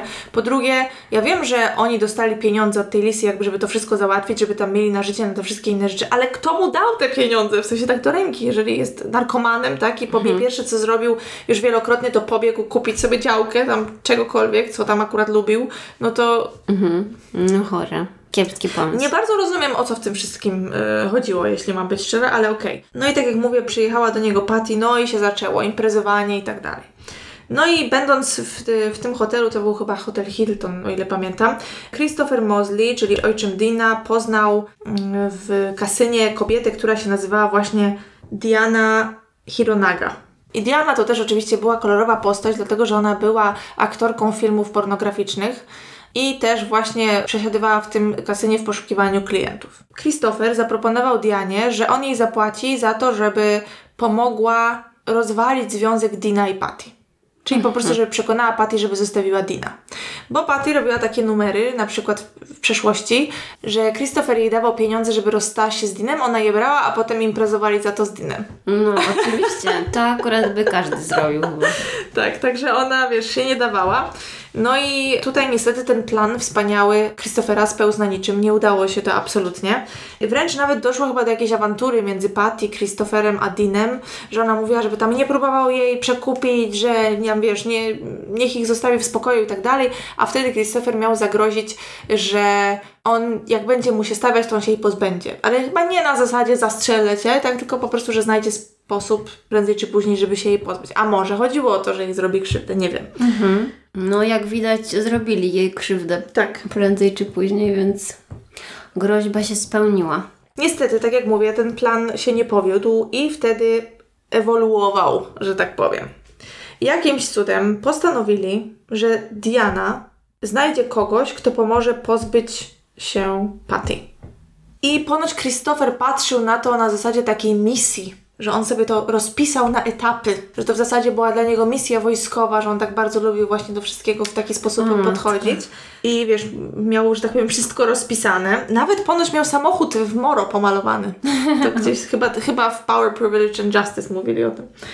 No i Diana właśnie zadzwoniła do Patty mówiąc, że jacyś tam znajomi y, którzy są bogaci, przyjechali, chcą się dobrze zabawić i to było 1 sierpnia 98 roku, miała właśnie zarobić 2000 dolarów. Z racji tego, tak jak mówiłam wcześniej, że Dean i Patty potrzebowali pieniędzy, no to zgodziła się na to. No i plan był taki, że mieli pójść do tego motelu, tam się trochę pobawić, nie wiem, rozluźnić i potem iść dalej w tango. I kiedy policja poznała całą tą historię, tą opowieść, dowiedzieli się, kto jest kto, no to oczywiście postanowili porozmawiać ze wszystkimi zainteresowanymi, w tym na przykład z Dianą, tak? Hiro Nago. Pytana o tamten wieczór, Diana najpierw mówiła, że owszem, tak, ona się widziała z Patty, no ale się rozstały i ona nie wie, co tam potem Patty robiła, gdzie poszła, co robiła i tak dalej. No ale gdy tak ją policja magrowała, no to Diana w końcu zaczęła panikować i opowiedziała wszystko policji, jak to było. I to nie wszystko. Ona jeszcze dała im z własnej woli wszelkie kwity, jakie miała u siebie w pokoju, bo ona też się zatrzymała w Hiltonie. Notatki, faksy, wiadomości od, yy, od Christophera. Wyobrażasz sobie, on, on jej faksy wysyłał? O co chodzi w ogóle? Byłam w szoku. Mm, No ale rozumiem, że ona dzięki temu po prostu poszła na jakąś ugodę. No to w Tak, ale to wiesz. do tego dojdę później. Policja oczywiście też porozmawiała z Deanem i Dean nie lubił swojego ojczyma. I Dean zgodził się, żeby nagrywać swoje rozmowy właśnie z ojczymem. I ten ojczym, czyli Christopher, można było z tych rozmów wywnioskować, że owszem, on zrobił Patty krzywdę, ale w dalszym ciągu policja nie miała na tyle dowodu, żeby z tym do sądu pójść, tak? Więc postanowili po prostu pojechać i z nim porozmawiać, bo on już w tamtym momencie był w Delaware, na tej posiadłości, tak? I w ogóle zajmował się otwieraniem nowego, ekskluzywnego klubu golfowego. Gdzie, jak się dowiedziałam, po jego otwarciu wpisowe to było tam kilkadziesiąt tysięcy dolarów swoją drogą. Christopher oddał się temu projektowi w pełni, był w ogóle zachwycony, wiesz, i, i ze swoją wojskową dokładnością planował e, to, to otwarcie właśnie. I policja udała się, w ogóle chyba to był dzień, kiedy miało być jakieś przyjęcie, wiesz, e, związane z otwarciem tego pola golfowego. No i wzięli go na rozmowy. On ponoć powiedział swojej żonie, żeby wezwała adwokatów, no ale kiedy policja mm, w biurze właśnie tego pola golfowego zaczęła z nim gadać, się pytają, chcesz adwokata? On powiedział nie, nie, nie i zaczął z nimi gadać normalnie, więc no, jak zwrócili uwagę chociażby w Power, Privilege and Justice, no to trochę dziwne, prawda? Głupia decyzja. No i on na początku, wiesz, zachował e, spokój, ale policja zaczęła go wypytywać o Lisę i jej związek z tą sprawą, czyli jego żonę. No i on wtedy się przyznał, powiedział, że to on zaplanował to wszystko i Lisa to w ogóle nie miała z tym nic wspólnego. No i oni się go pytają, nie dać pieniędzy na to nic, no przecież ona trzęsła całym tym, wiesz, majątkiem, tak? W sensie to ona miała na tym łapę. On mówi, nie, ona w ogóle nic nie wiedziała, dowiedziała się po fakcie, w ogóle nie ma o czym mówić. Ona nic nie miała z tym wspólnego. A, czyli faktycznie on był jej wierny właściwie do końca. No bo umówmy się, ona musiała, nawet jeżeli ona nie poprosiła go o to, musiała mieć coś z tym wspólnego, albo musiała mu gadać, no wpadłby sam na taki pomysł? No jemu to raczej Co go to obchodziło w zasadzie, nie? To były jej problemy, które on chciał pomóc jej rozwiązać. A może było tak, że ona powiedziała, proszę, masz tu pieniądze, zrób co trzeba i wiesz, la la la i w ogóle nie, nie brała jakby, jakby ją nie interesowało już, co on zrobi. No i w ogóle oczywiście on się przyznał, a potem został oddany w ręce FBI, bo to była tutaj międzystanowa kwestia, prawda? I udali się też na rozmowę z Lisą właśnie do jej posiadłości. Kiedy rozmawiali z Lisą, ona zero emocji, w ogóle nic. Przeczytała notatkę, którą przekazali jej od męża, który właśnie został zamknięty za zamordowanie dziewczyny i a w zasadzie zlecenie morderstwa. Okej, rozumiem. Przeczytała, zero emocji, powiedziała, że nie może im pomóc, że ona nic nie wie, w ogóle to taki miała troszkę flirtujący ton. Przez telefon to w ogóle im powiedziała, jak po, poinformowali ją, że przyjadą do niej porozmawiać, ona powiedziała, nie mogę się doczekać z ironią. W ogóle wiesz, w dupie. Bardzo dziwna kobieta. I co tak naprawdę się stało tego wieczoru? Skoro już wiemy, że planem było zamordowanie Patty, ponoć oryginalnym w ogóle planem było, żeby wywieźli ją na pustynię i tam ją zamordowali. No, w okolicach Las Vegas akurat jest sporo pustyni, więc miałoby to sens. No ale najpierw udali się do tego motelu Del Mar, gdzie w ogóle oczywiście był to motel, który wynajmowano na godziny. Mm. E, tam chyba godzina kosztowała 10 dolarów. A poza tym darmowo do pokoju dostawałaś też filmy y, pornograficzne, jak chciałaś, mogłaś sobie oglądać. no, ciekawa usługa. Nie wiem, co to takie dziwne, no ale okej, no jakby kto co lubi. I tam właśnie wynajęli na bodajże 3 godziny najpierw ten motel. I to była wcześniej wspomniana już przeze mnie Diana, 40-letni Ricardo Murillo i Joseph Balignasa, który miał 28 lat. I tak, Ricardo był dealerem narkotyków, a y, Joseph chyba nie miał wtedy pracy. W ogóle nie chcę skłamać, ale wydaje mi się, że ten 40-letni Murillo to w ogóle był chłopak Diany. Oni oczywiście zostali zwerbowani przez nią do wykonania tej brudnej roboty. Byli w tym motelu, bawili się świetnie i tak czas mijał, oni palili metamfetaminę z tego co wiem i tak siedzieli, siedzieli. No i w pewnym momencie Patty właśnie wyszła, dzwoniła do, dwa razy do Dina, w końcu udało się z nim porozmawiać, no ale on powiedział, że po nią nie przyjedzie, że ma sama przyjechać taksówką, bo nie ma pieniędzy niby on. Poza tym ponoć próbowała dzwonić też do jakiegoś znajomego, niestety mogła mu co najwyżej zostawić wiadomość, bo, bo nie odebrał. No więc w pewnym momencie poszła do łazienki i, i w programie, i w tym artykule napisanym przez Dominika Dana było napisane, że może ona myślała, że będzie mogła uciec przez, przez okno w tej łazience, no ale oczywiście w tej łazience akurat okna nie było. I ponoć, kiedy Patty była w łazience, to Diana powiedziała do tych swoich pracowników, y, że no to co, to, to zrobimy coś w końcu z tym, że tam zrobicie. No i wtedy, kiedy Patty wyszła z łazienki, oni niby wszyscy zaczęli się zbierać, y, wiesz, mieli wychodzić, mieli iść dalej imprezować, w sensie tak, wiesz, udawali. No i w tym momencie Ricardo Murillo rzucił się na Patty i zaczął ją dusić. Tutaj podkreślali, jaką ogromną wolę życia musiała mieć Patty, dlatego że ona się bardzo długo opierała. To z 15 minut chyba trwało. W pewnym momencie Ricardo kazał temu Josephowi ściągnąć pasek i tym paskiem jego, go, ją dusił. Gdzieś tam poduszką Boże. ją próbował przyduszać. Bili ją oczywiście w międzyczasie, czy tam on ją bił. No tylko, że niestety nie przemyśleli tego, bo jak już zamordowali Patty w taki okropny sposób, biedna kobieta naprawdę, jak ona się musiała bać strasznie. Mhm, no i że chciała uciec Tak, wcześniej. i że nie? miała takie po- poczucie, prawda, że, że coś jest nie tak, no fatalne. No to się okazało, że co tu zrobić z ciałem, bo wiesz, też było trochę krwi, prawda, no i tam jakoś pościelali to jakimiś ręcznikami, no ale bali się ją wynieść, więc stwierdzili, że muszą gdzieś ją ukryć. Mhm. Więc Diana y, została z Patty sama w pokoju, w sensie ze zwłokami Patty, a tych dwóch typów pojechało do pobliskiej drogerii, takiej wiesz, 24-godzinnej, żeby kupić worki na śmieci. O, tak. Oczywiście. Tylko, że jak to właśnie też wspominają w, Power, and Justice, nie wpadli na to, że w ogromnym sklepie otwartym 24 godziny na dobę jest chyba z 30 kamer, No, raczej. które oczywiście zarejestrowały, jak oni stoją przy alejce z workami na śmieci i zastanawiają się, które worki kupić. Boże. I tam taśmy i coś tam. No i właśnie wtedy też wzięli te kable z samochodu, o których wcześniej mówiłam, te klemy, tak, czy jak coś tam nazywa, y, z kablem, który chyba Diana pożyczyła w ogóle ten samochód od kogoś, o ile pamiętam. Te worki, to wszystko, no i spakowali ciało Patty i wepchnęli właśnie do tego szybu wentylacyjnego. Potem zakręcili tą kratkę wentylacyjną, starli odciski palców i wyszli stamtąd, zabierając ze sobą reklamówkę z jakimiś tam rzeczami osobistymi Patty i tyle. Pozbyli się rzeczy Patty, które zabrali z hotelu, takich jak buty czy torebka, w śmietniku za sklepem Walgreens, czyli właśnie taką wielką y, drogerią, gdzie Diana jeszcze sobie wstąpiła kupić papieroski. Także fajnie. No i następnie odjechali stamtąd. Około godziny 6.30 rano Diana zadzwoniła do Christophera Mosleya, który oczywiście był w innym stanie, bo on był w stanie Delaware w tej posiadłości, która się nazywa Serendip. I powiedziała mu, w zasadzie zostawiła mu wiadomość na sekretarce, że jakby pozbyła się problemu, że Patty już nie będzie problemem. Oczywiście policja zebrała tyle dowodów, e, że mogli skazać e, wszystkich poza Lisą oczywiście, no bo na Lisę nie było żadnych dowodów, a oni wciąż podejrzewali, że jednak jakiś udział musiała w tym mieć. Jak duży, ciężko stwierdzić, prawda? No ale ciężko było uwierzyć, że nic zupełnie nie wiedziała, że w ogóle nie maczała w tym palców. Nie wiem, może to jest możliwe, ale właśnie wyobrażam sobie, że to bardziej było na zasadzie proszę, masz pieniądze, zrób coś, nie? Że to mogło być w ten sposób.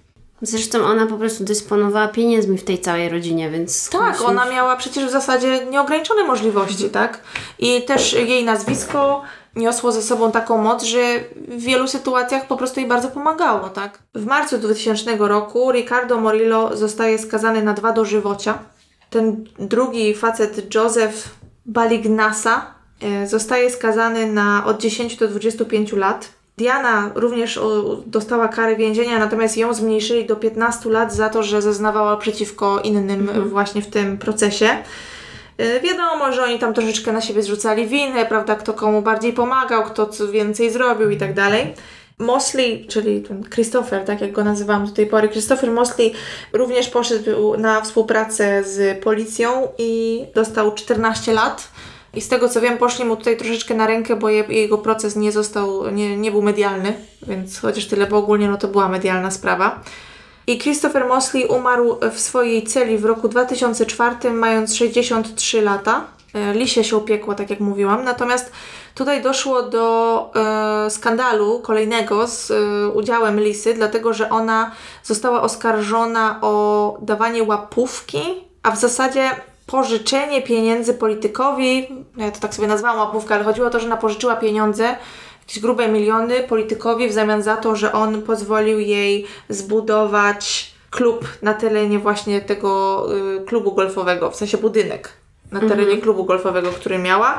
Natomiast niestety jakby tutaj znowu żadna kara y, jej nie spotkała za to. I ona umarła w kwietniu 2016 roku, mając 87 lat. A Dean z kolei umarł e, w roku 2013, mając 56 lat, ze względu na problemy z wątrobą. Po prostu wątroba mu wysiadła i czekał na przeszczep, no ale się nie doczekał. Mm, bardzo młody. Tak. I Diana i Joseph Balignasa, czyli ci, którzy brali udział w morderstwie Patty, zostali zwolnieni warunkowo w 2014 roku. No, strasznie dużo osób było w to zamieszanych. Tak, ja nie wiem, czy w ogóle ogarnęliście imiona, jakąś może mapę zrobię, jakąś tabelę. Nie, myślę, że jest okej. Ja, ja kojarzę. Myślę wszystkich. Wiesz, dlaczego wybrałam tą sprawę? Dlatego, że ona brzmi jak Film scenariusz jakiś, tak no. kiepskiego kryminału telewizyjnego. Tak, tak. Bo ja właśnie widzę ten pokój hotelowy. Ponoć wyglądał tak źle, jak sobie go wszyscy wyobrażamy. I w ogóle mężczyzna, który pracował w tym motelu, wpuścił Dominika Dana tam pod koniec lat 90., kiedy on y, właśnie pisał na temat tej sprawy, dlatego że rozpoznał go ze sprawy O.J. Simpsona.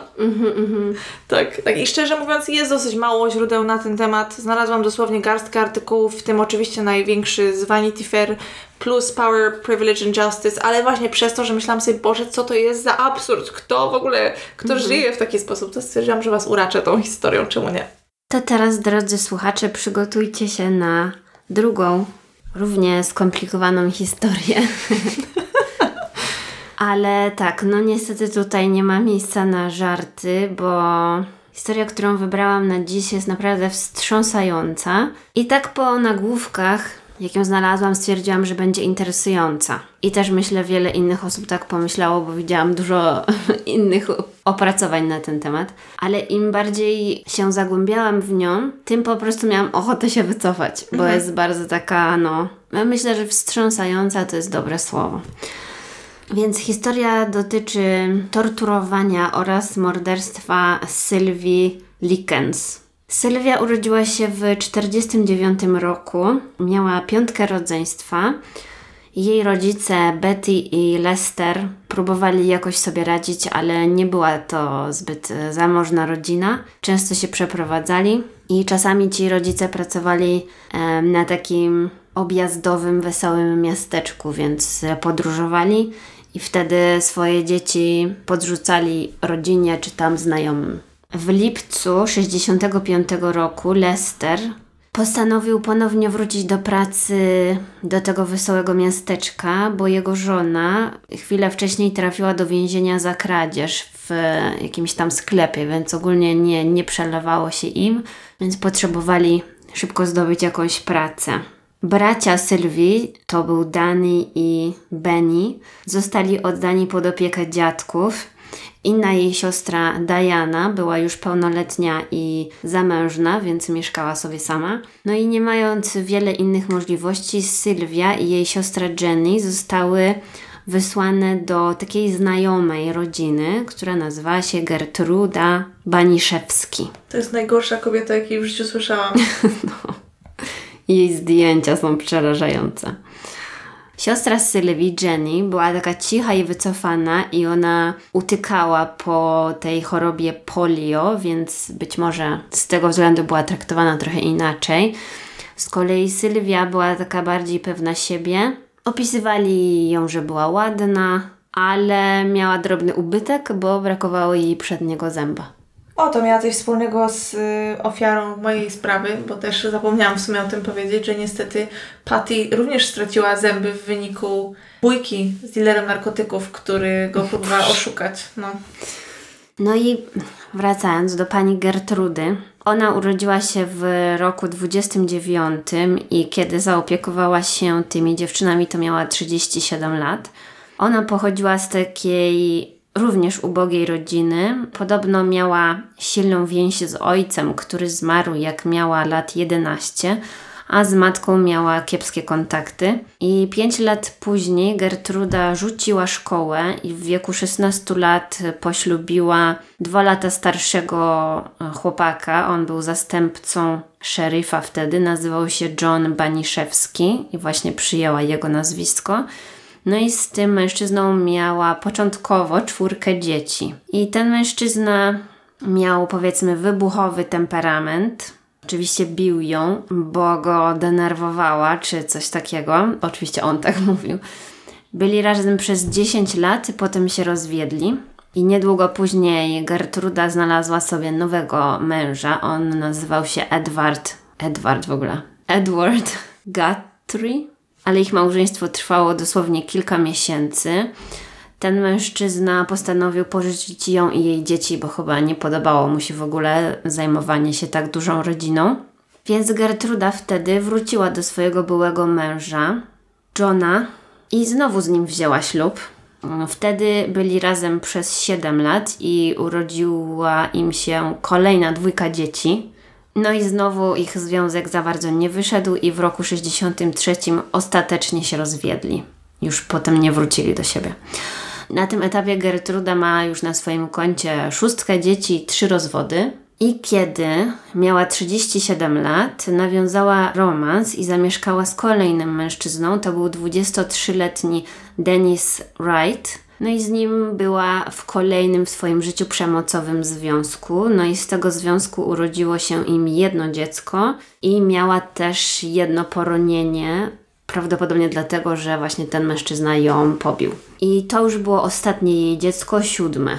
I ten Denis, przez ten czas, jaki byli razem, no to wspierał ją finansowo i też wszystkie jej dzieci, ale nagle uciekł. Zostawił całą rodzinę, a Gertruda właściwie nie miała żadnych swoich pieniędzy i popadła w skrajne ubóstwo. Do tego jej 17-letnia córka Paula była wtedy w ciąży z jakimś żonatym mężczyzną, z którym oczywiście nie mogła być, więc y, ta matka też jakoś musiała jej pomagać.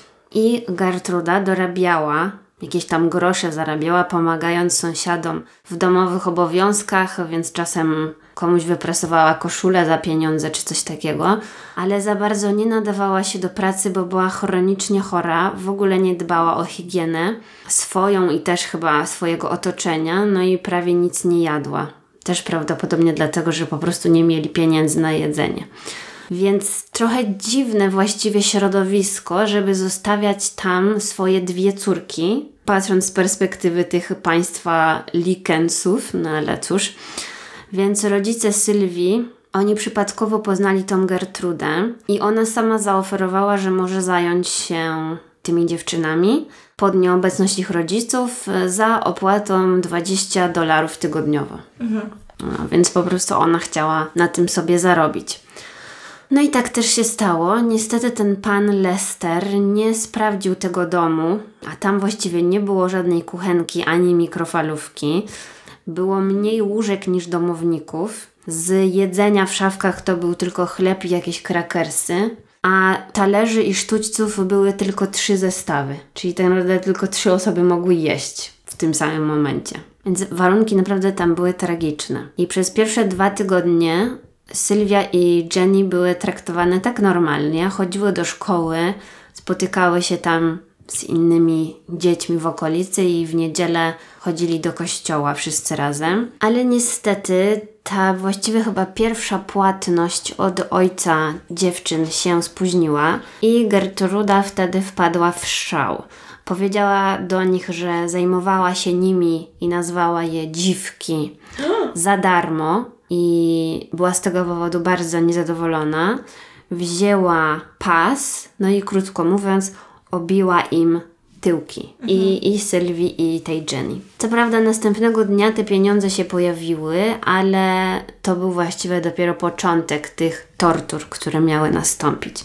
I taki pierwszy większy incydent dotyczył tego, że dziewczyny zarobiły sobie na osiedlu pieniądze za jakieś tam zbieranie śmieci i kupiły sobie za to słodycze. Pewnie jakieś tam parę cukierków, no to nie były jakieś wielkie pieniądze. I ta Gertruda, jak to zobaczyła, to oskarżyła je o kradzież i wyżyła się już tym razem tylko na Sylwii, znowu bijąc ją w tyłek za pomocą takiej dużej drewnianej łyżki i skórzanego pasa. Innym razem, kiedy podejrzewała, że Sylwia znowu coś ukradła, to przypaliła jej opuszki palców papierosem, żeby wyleczyć Sylwii tak zwane lepkie rączki. I już w tym momencie Gertruda zażądała od Jenny, żeby przyłączyła się do znęcania się nad Sylwią, bo w przeciwnym razie powiedziała jej, że zajmie miejsce jej siostry, czyli albo będą się znęcać nad Jenny, albo ona dołączy do nich, żeby znęcać się nad Sylwią. No wiadomo, to taki po prostu szantaż jakiś e,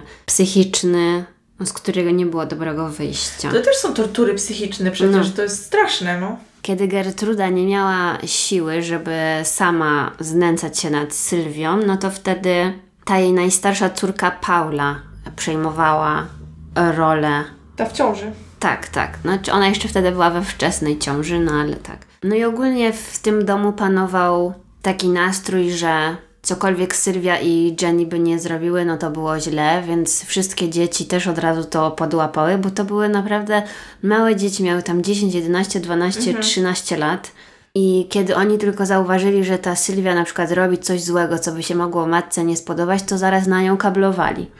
I tak właśnie była kolejna sytuacja, bo dzieci zobaczyły, że gdzieś tam poza domem, na jakimś takim, nie wiem, jakby to nazwać, spotkaniu tam kościelnym, pikniku, gdzie było jedzenie, zobaczyli, że ta Sylwia się według nich obżera, bo pewnie po prostu była głodna i chciała, nie wiem, najeść się na zapas, no to wtedy naskarżyli swojej matce. I wtedy Gertruda wzięła Sylwię i zaczęła jej na siłę po prostu wciskać do buzi hot dogi i dała jej tak strasznie dużo, że ona zaczęła wymiotować. Więc y, Gertruda za karę, że Sylwia zwymiotowała to dobre jedzenie, kazała jej te swoje wymioty zjeść.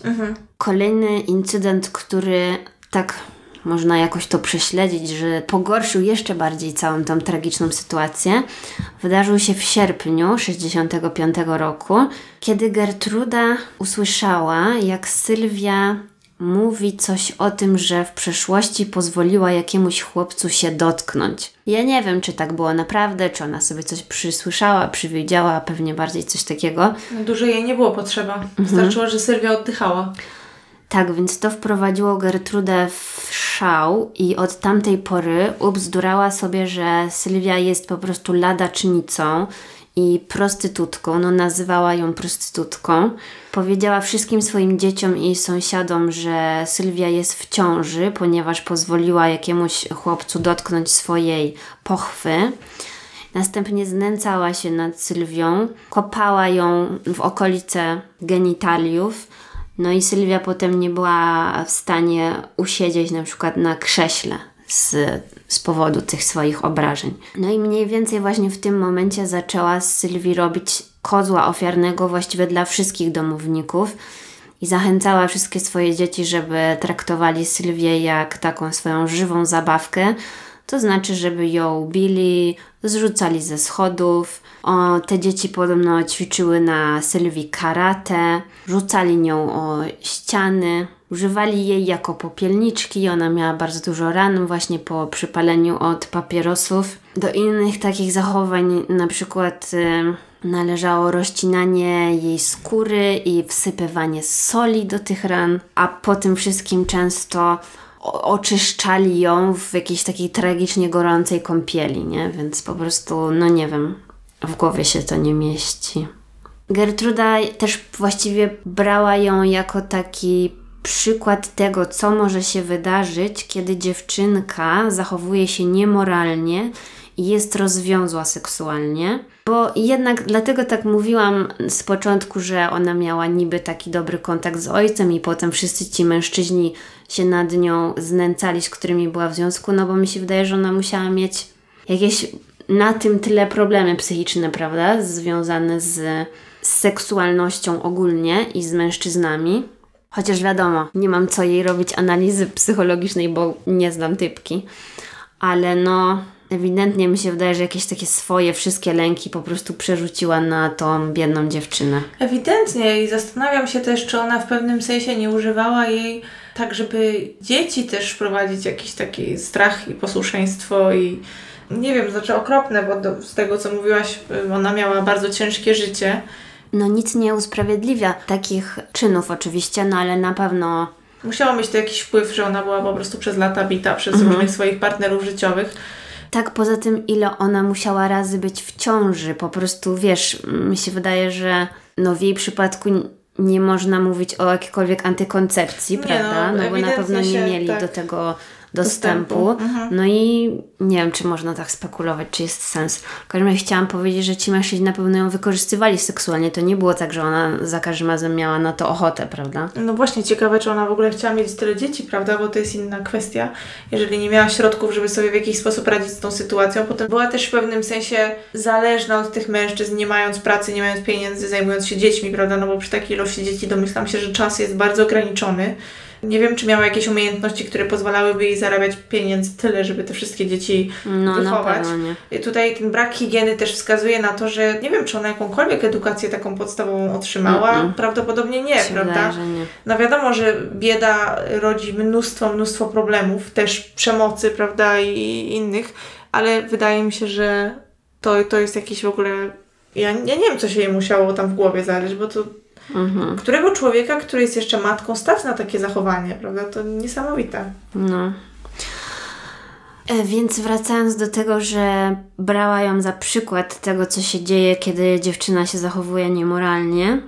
Podczas jednego z takich po prostu zbiorowisk domowych w stylu znęcamy się teraz nad Sylwią, na przykład ta Paula, która sama była w tym momencie w ciąży, oskarżyła Sylwię o to, że to ona jest w ciąży, bo się puszcza, czy coś takiego, i okaleczyła okolice tej Sylwii genitaliów. Z kolei 12-letni syn Gertrudy, który nazywał się John, on na przykład zmuszał Sylwię do tego, żeby wylizywała brudne pieluchy, które należały do najmłodszego brata, czyli tego jakby Aha. niedawno narodzonego. W innej sytuacji Sylwia została zmuszona do tego, żeby się rozebrać i włożyć sobie butelkę po Coca-Coli do pochwy i miała tą butelką masturbować się przed wszystkimi dziećmi. Sylwia już w pewnym momencie była tak pobita i potłuczona, że nie była w stanie w ogóle kontrolować, kiedy chce iść do łazienki.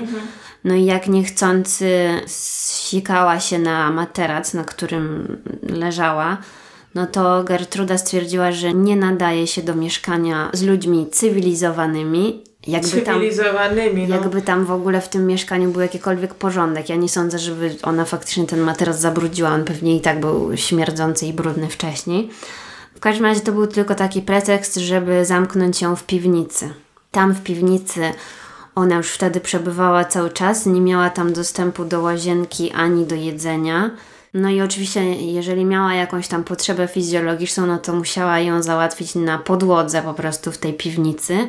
Więc wtedy Gertruda mówiła o niej, że jest nieczysta i urządzała jej potem jakieś rytualne kąpiele, podczas których e, miała ją właśnie oczyszczać z tych, nie wiem, grzechów, ale też na przykład ją podtapiała, wiązała ją w tej wannie jakieś e, chore rzeczy. No i z czasem, dlatego ta sprawa jest tak okropna i myślę, że wiele osób jakoś tam w, w, w dziwny sposób fascynuje, bo ta cała przemoc wyszła poza ten dom i właściwie zaangażowali się w torturowanie Sylwii również jacyś sąsiedzi. Co prawda to wciąż były dzieci, no bo to były jakieś tam nastoletnie osoby, ale oni właśnie za namową i przyzwoleniem Gertrudy y, przychodzili tam, żeby sobie po prostu, żeby wylewali te swoje frustracje, jakie mogli mieć na tą bezbronną dziewczynę. Bo Gertruda podobno rekrutowała właściwie dzieci z osiedla, mówiąc na przykład komuś tam, że wiesz co, Sylwia mi powiedziała, że twoja matka się puszcza. Po prostu tak wiesz, podjudzała, kłamała na temat Sylwii, robiła z niej osobę, którą ona w ogóle nie była, tylko po to, żeby kogoś zdenerwować. Ale przecież dorośli musieli o tym wiedzieć. Jak to jest możliwe, że twoje dziecko chodzi lać kogoś do piwnicy, y, mówi się o tym na ulicy, No wiesz, domyślam się, że oni nie mieszkali na jakimś najlepszym osiedlu tam w tym mieście i po prostu ludzie albo mieli swoje problemy, znaczy nie usprawiedliwiam, ale pewnie oni tak sobie myśleli, że mamy swoje problemy, co my się będziemy wtrącać, albo też niby ludzie się bronili tym, że sami się bali, nie? No ale... kogo Gertrudy? No. Już widzę, jak jakiś, na pewno zrobiłaby krzywdę jakiemuś chłopowi, który był pewnie trzy razy taki co ona, albo jadł chociażby z tego względu, tak? O mój Boże, co za znieczulica paskudny, no. No. No i inny chłopak z osiedla, on się nazywał Ricky Hobbs. On właśnie często u nich przesiadywał. I on na przykład wziął udział w takich okropnych torturach Sylwii, bo razem z Gertrudy 11-letnią córką, on sam miał pewnie z 12 lat, po tym jak zostali oczywiście podjudzeni przez Gertrudę i ona tam im mówiła, że, ona, że ta Sylwia jest prostytutką i że ona jest, wiesz, niemoralna i tak dalej, oni... Też dziwnych argumentów używała cały czas, żeby podjudzać ludzi, żeby lali dziecko. Tak, tak. I to, był, to było najgorsze, co ona mogła o niej powiedzieć dla tych ludzi, naprawdę? Tak. Masakra. No ale to rok 65, no to wiesz, no, no nie wiem. W każdym razie ten chłopiec, Ricky Hobbs i jej 11-letnia córka wytatuowali Sylwii gorącą igłą na dole brzucha zdanie jestem prostytutką i jestem z tego dumna. No ale zastanawiałam się właśnie, jak czytałam o tym, co się działo z tą rodziną Sylwii i Jenny, jakby gdzie byli ci rodzice, czy oni w ogóle nie mieli żadnego kontaktu z nimi. No i właśnie w pewnym momencie Jenny napisała list do swojej siostry Diany, w którym opisała to, co dzieje się w tym domu, no ale z drugiej strony też nie dziwię się, że ta siostra jej po prostu nie uwierzyła.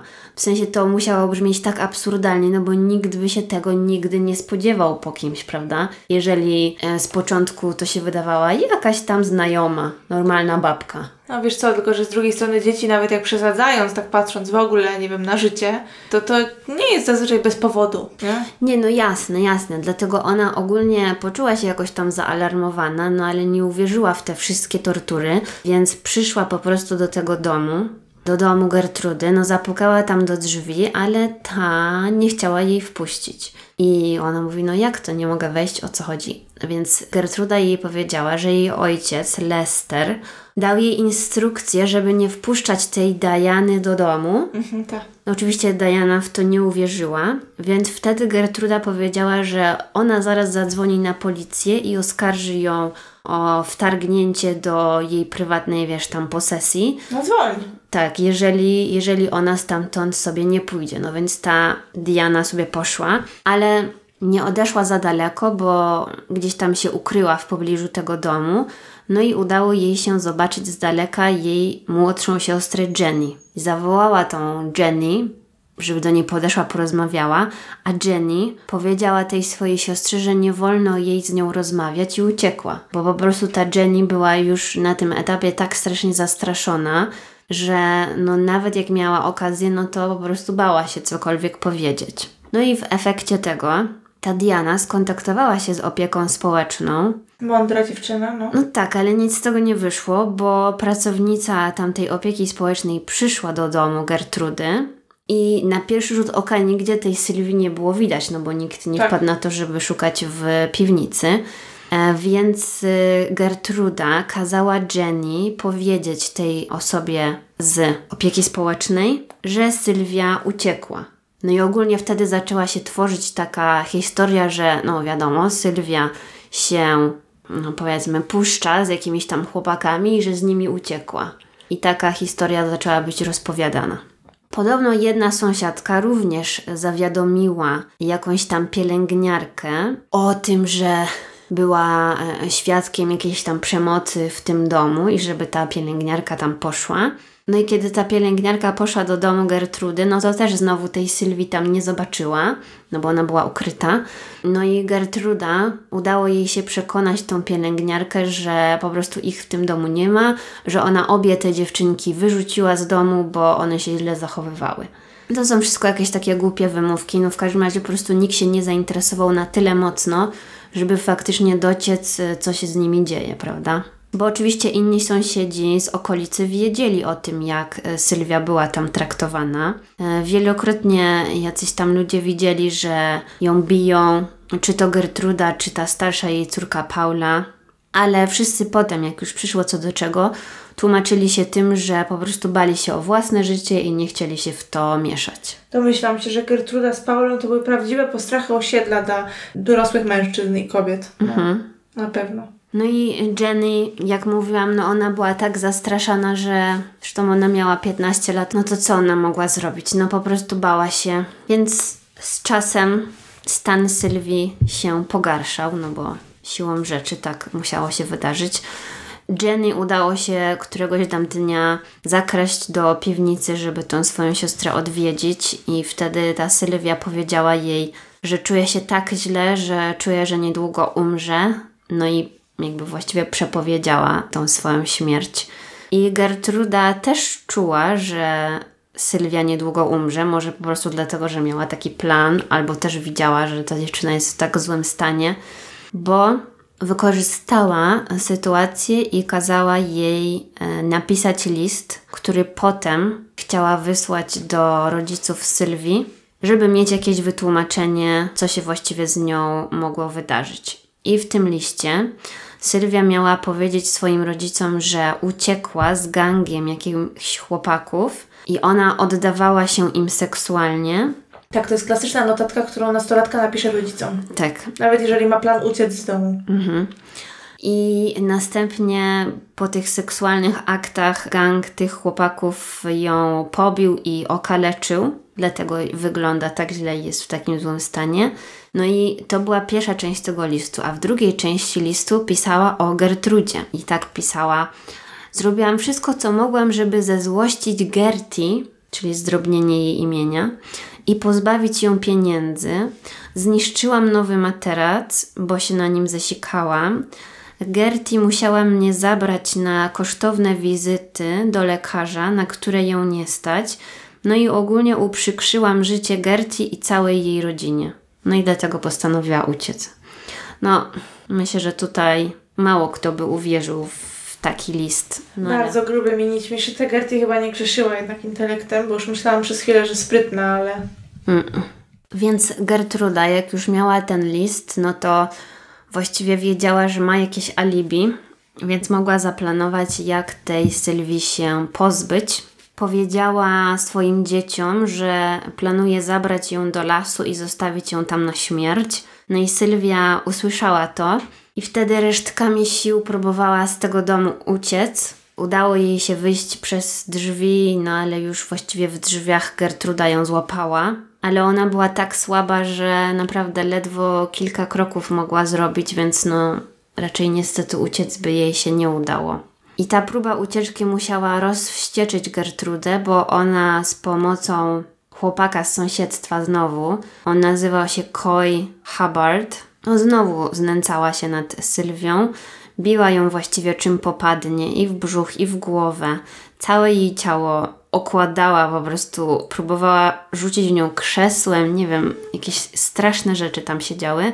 No i podobno ten chłopak jakby włączył się w to i wydaje mi się, że wtedy właściwie musiało dojść do jej śmierci, że dobił ją jakimś kijem od miotły. To było 24 października i przez całą noc podobno Sylwia resztkami sił uderzała łopatą w piwnicy, nie wiem, czy gdzieś o jakąś rurę, czy coś tak, żeby sąsiedzi to usłyszeli, ale potem ci sąsiedzi mówili, że no coś tam słyszeli, ale postanowili to olać. No po prostu taka Jeżeli totalna... olewali wrzaski dziecka, to co się dziwić, że olewali walenie w rurę, nie? No, taka naprawdę totalna znieczulica tutaj tych ludzi. No i 26 października y, Gertruda zarządziła, że będzie myć Sylwię, więc rozkazała swoim dzieciom, żeby wyciągnęli ją z tej piwnicy i przynieśli do łazienki. No i właściwie w łazience okazało się, że Sylwia jest dalej nieprzytomna i nie oddycha, więc ona musiała umrzeć właśnie między tym 24 a 26 października. No i cóż, Gertruda wtedy kazała swoim dzieciom znowu zanieść to ciało Sylwii do piwnicy i tam położyli je na materacu i rozebrali ją do naga. I wtedy zarządziła, że inny chłopak z sąsiedztwa, Ricky Hobbs, ma iść do budki telefonicznej na ulicy i zadzwonić po policję i powiedzieć, że ta Sylwia nie żyje. Bo oni byli przygotowani właśnie na to, żeby wręczyć list policji, w którym jest opisane, że to właśnie ten gang jakichś chłopaków doprowadził ją do takiego stanu. Więc 26 października policja przyjechała do tego domu, znalazła te zmaltretowane zwłoki Sylwii, które były rozłożone na tym okropnym materacu w piwnicy w domu Gertrudy. I kiedy nadarzyła się okazja, to Jenny zaczepiła jednego z policjantów i powiedziała do niego: Zabierzcie mnie stąd, a powiem wam wszystko. Czyli wtedy, no, no bardzo dobrze, że to zrobiła, bo gdyby tego nie zrobiła, to pewnie by nikt się nie dowiedział, co się stało. Może by podzieliła los siostry, niestety. No właśnie. Więc po tym, jak Jenny wszystko im powiedziała, to policja aresztowała właściwie wszystkich zamieszanych w sprawę, bo Gertrude, Paulę, Stefanie i Johna Baniszewskich Richarda Hobbsa i Koya Hubbarda i ich aresztowali pod zarzutem właśnie morderstwa. I inne osoby z sąsiedztwa to była piątka dzieci w wieku nastoletnim. Oni zostali również aresztowani za po prostu znęcanie się. No ale oni, jako że byli nieletni, byli właściwie dziećmi, oni obwiniali wszyscy Gertrudę za to, że ich zmusiła do, do udziału w tym zabójstwie Sylwii. No i podczas y, autopsji odkryto ponad 100 oparzeń papierosem na ciele Sylwii. Były też inne oparzenia drugiego i trzeciego stopnia. Oczywiście całe jej ciało było posiniaczone. Miała uszkodzenia mięśni, uszkodzenia nerwów. W chwili śmierci y, Sylwia też przygryzła sobie wargi. Do tego jej pochwa była całkowicie spuchnięta. Podczas badania odkryto, że jej błona dziewicza była nadal nienaruszona, co właściwie dyskredytowało wszystkie zarzuty Gertrudy, która mówiła, że ona jest prostytutką, że jest w ciąży, że uprawia seks. Tak, ale co to powinno, w ogóle co to, jakie to miałoby mieć znaczenie, jakby to jest chore. Nie no, wiem, ale po prostu to Wiem, byli wiem, w stanie tak. jej udowodnić, że kłamie. No, rozumiem. Oficjalną przyczyną śmierci Sylwii był obrzęk mózgu i krwotok wewnętrzny. No i tutaj strona oskarżycieli domagała się kary śmierci właściwie dla wszystkich zamieszanych, w tym dla Johna i dla Hobbsa, którzy mieli wtedy 13 i 14 lat. Sama Gertruda podczas tego procesu nie przyznała się do winy z powodu niepoczytalności, a jej obrońca mówił, że ona nie, nie powinna ponieść za to winy, no bo ona w ogóle nie kontaktuje, jakby mówił, że ona jest chora psychicznie. Adwokat Gertrudy próbował też zrzucić winę na dzieci. E, Mówił, że. Słucham? Tak. Mówił, że Gertruda jest chora i bardzo słaba i nie mogłaby sama tego wszystkiego zrobić. No i ogólnie z całej tej sprawy zrobiono taką współczesną wersję władcy much. Tylko, że różnica jest taka, że tam dzieci były pozostawione same sobie i dopuszczały się okropnych czynów, a tutaj mamy dzieci, którym przewodzi 37-letnia kobieta. Także to nie jest ta sama historia. No z kolei adwokat dzieci próbował zrzucić winę na Gertrudę, no i to myślę, że było bardziej prawdopodobne. A Gertruda sama sobie zaszkodziła, zeznając w tym procesie, bo ona opowiadała tam te swoje wymyślone historie o Sylwii, o tym, że była prostytutką z sąsiedztwa i organizowała schadzki z żonatymi mężczyznami w średnim wieku. No a to jakby wszystko były bzdury, więc wtedy po prostu w sądzie ta ława przysięgłych em, no zobaczyła, że ona kompletnie wymyśla. No i te wszystkie zarzuty, które Gertruda niby miała przeciwko Sylwii, chociaż wcale nie powinna mieć, no po prostu były wymyślone przez nią.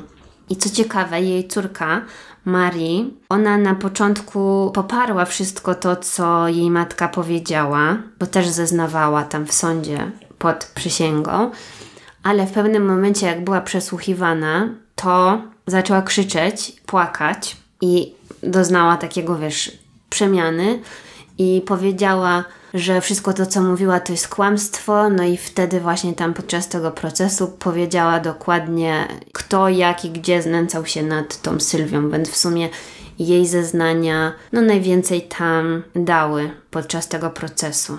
No i też dzięki temu sama była uniewinniona. A ile ona miała lat?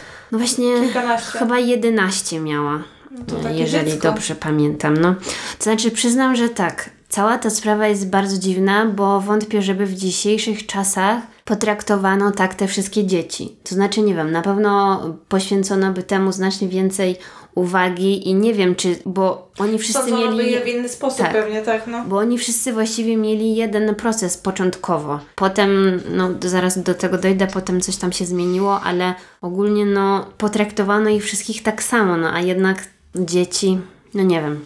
Zwłaszcza, że to może ich matka w takim domu były wychowywane w taki sposób, z takim jak, jakimś brakiem wartości, czy Tak, no na pewno doświadczały tej przemocy już znacznie wcześniej, pewnie od urodzenia. tych ojców No. innych, nie? Widzieli, jak mężczyźni się znęcają nad matką, no nie wiem, to też wszystko na pewno jakieś emocje w nich budziło takie, że nie wiedzieli, co jest dobre, a co złe. Przez to swoje wychowanie, prawda?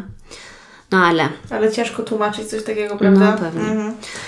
Więc rodzice tej Sylwii również zeznawali na tym procesie i na przykład ojciec zeznał, że kiedy poznał Gertrudę i ustalił z nią to wszystko, to ona obiecała traktować jego córki jak swoje dzieci i się nimi opiekować. No i on właściwie mówił, że to, co ma sobie do zarzucenia, to to, że po prostu jej uwierzył.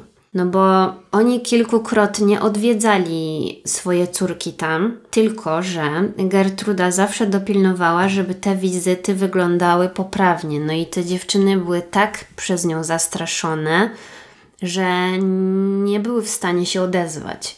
Bo podobno ostatnia wizyta rodziców e, była 5 października, czyli właściwie kilka tygodni przed śmiercią. Co oni nie zauważyli? No jak właśnie. Wygląda ich dziecko? No właśnie też nie wiem. No, można by ich oceniać, no ale możemy już zostawić to. No nie, no nie zamierzam, tylko po prostu, wiesz, no jest to mocno wątpliwe. No. Nie wiem, czy Gertruda może zanim, zanim stwierdziła, że ta Sylwia i ta kum, że to nie może biła tam, gdzie wi- nie widać, no, No nie wiem. ubrała ją w golf, no nie mam pojęcia. No bo wiesz, jak, no niestety są zdjęcia w internecie tego, jak wyglądało jej ciało już po Tak. śmierci, no to to, Zresztą jak ona się też musiała ruszać i wszystko, prawda? no. O Jezu. No jeżeli chodzi o matkę Betty, to ona była w strasznym stanie. Właściwie nie była w stanie tam się wypowiadać na tym procesie. I myślę, że to też nie jest przypadek, że rozwiedli się ona z tym Lesterem właściwie chyba rok później. Także na pewno to była jakaś niezgoda pewnie między nimi. 19 maja 1966 roku Gertruda Baniszewski została skazana za morderstwo pierwszego stopnia i dostała karę dożywocia. Oszczędzono jej tej kary śmierci, szczerze powiedziawszy nie wiem dlaczego, bo w tamtych czasach raczej nie oszczędzano tych kar śmierci, no ale... Nie no, dla niej to jest jakiś osobny krąg w piekle chyba, bo to ja, ja nie wiem, jak można być takim człowiekiem. I podobno jej adwokat nawet przyznał gdzieś w mediach, że według niego zasługuje na krzesło elektryczne. Paula, jej Nie córka. wiem, w życiu by mi coś takiego przez gardło nie przeszło chyba, ale kiedyś pewnie to było dla nich jakieś bardziej normalne, no nie wiem. E, Jej córka Paula, ona urodziła dziecko w ogóle w trakcie procesu i ona została skazana za morderstwo drugiego stopnia i również otrzymała karę dożywocia. Richard Hobbs, Coy Hubbard i John Baniszewski zostali skazani za nieumyślne spowodowanie śmierci i ich umieszczono w zakładzie dla nieletnich i oni zostali zwolnieni warunkowo dwa lata później, także zbyt długo tam nie odsiedzieli. I Gertruda, ona spędziła właściwie zaledwie 20 lat w więzieniu. Słucham? No. W 71 roku Gertruda i Paula, one były ponownie sądzone. Bo pierwszy proces został unieważniony, bo doszukano się tam jakiejś nieścisłości. Stwierdzono, że tamten proces był niesprawiedliwy, a i że każdy ma prawo do sprawiedliwego, wiesz, tam procesu i tak dalej, więc sądzono jej jeszcze raz.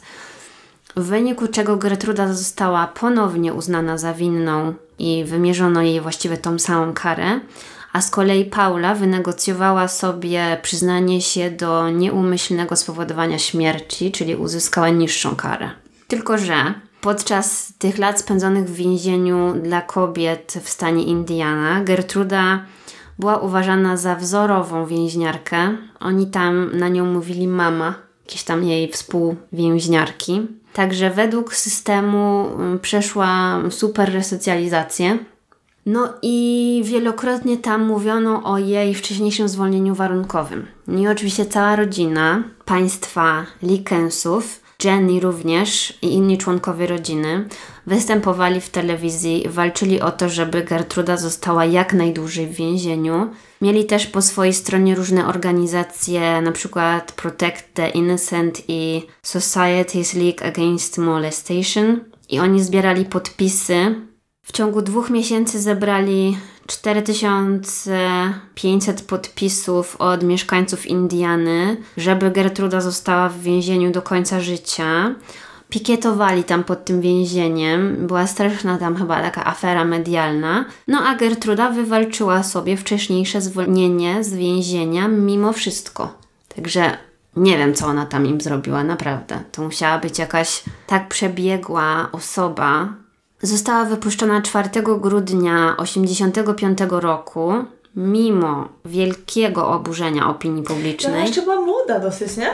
Tak, ale w tej sprawie wydaje mi się, że jest coś takiego jak karma, bo ona 5 lat po opuszczeniu więzienia w roku 90 zmarła na raka płuc. Aha, i wcześniej przeprowadziła się do innego stanu, zmieniła nazwisko, no i tam 5 lat sobie pożyła normalnie, ale chorowała i zmarła. Paula podczas y, właśnie tego drugiego procesu, tak jak mówiłam, otrzymała niższą karę, bo to było od 2 do 21 lat pozbawienia wolności i ta Paula raz uciekła z więzienia, ale ją złapali, wsadzili ją z powrotem do więzienia. To mi się wydaje, że wskazuje, że ktoś jest złym człowiekiem, prawda? I nie powinien mieć jakiegoś tam ulgowego traktowania, a mimo tej ucieczki z więzienia, ona i tak została wcześniej wypuszczona z więzienia. Wskazuje chyba na ten brak skruchy, tak? Że jakby No. nie akceptujesz kary, którą ci dali. Więc ona po 8 latach e, została zwolniona warunkowo i ostatecznie wypuszczona na wolność w 74 roku. Też przeniosła się do innego stanu, zmieniła nazwisko i znalazła sobie pracę jako pomocnik e, nauczyciela w szkole. Słucham? Tak, pracowała w szkole i miała dwóch synów. Czyli od tego 74 roku tam sobie pożyła. No i sprawa wróciła w 2012 roku, bo anonimowa osoba powiadomiła szkołę, że Paula jest właśnie tą Paulą zamieszaną w morderstwo Sylwii Likens i wtedy została z tej szkoły zwolniona. No bo teoretycznie miała prawo zmienić nazwisko i po prostu Nie, no wymazać swoją może, tak. przeszłość, prawda? Tylko, że no, szkoła powinna móc to w jakiś sposób sprawdzić, bo ja nie mówię, że miała nigdzie pracy nie znaleźć, bo to przecież nie o to chodzi, musi jakoś żyć. Tylko. No, ale pracowała z no, dziećmi. No właśnie, to, to No. kiepskie, szczerze mówiąc. Jeżeli chodzi o inną córkę Gertrudy Stefanii, która miała wówczas 15 lat, to ona przyznała się do części zarzutów, ale ostatecznie zarzuty przeciwko niej wycofano.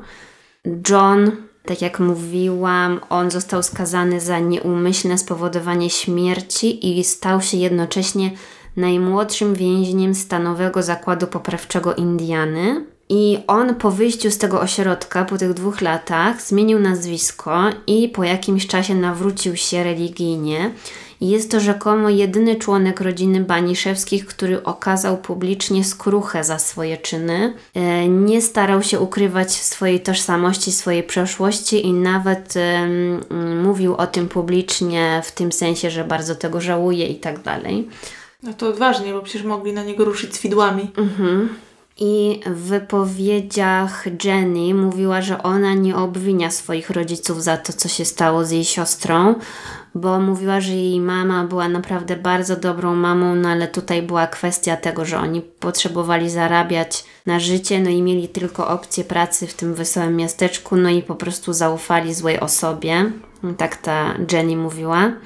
Niestety, jak jest bieda i nie ma, trzeba, że tak powiem, walczyć o chleb, to człowiek też na trochę innych rzeczach się skupia, prawda? No właśnie. I w ogóle w dalszym ciągu ta sprawa tortur i morderstwa Sylwii jest wciąż uznawana za najbardziej okrutną zbrodnię popełnioną w stanie Indiana.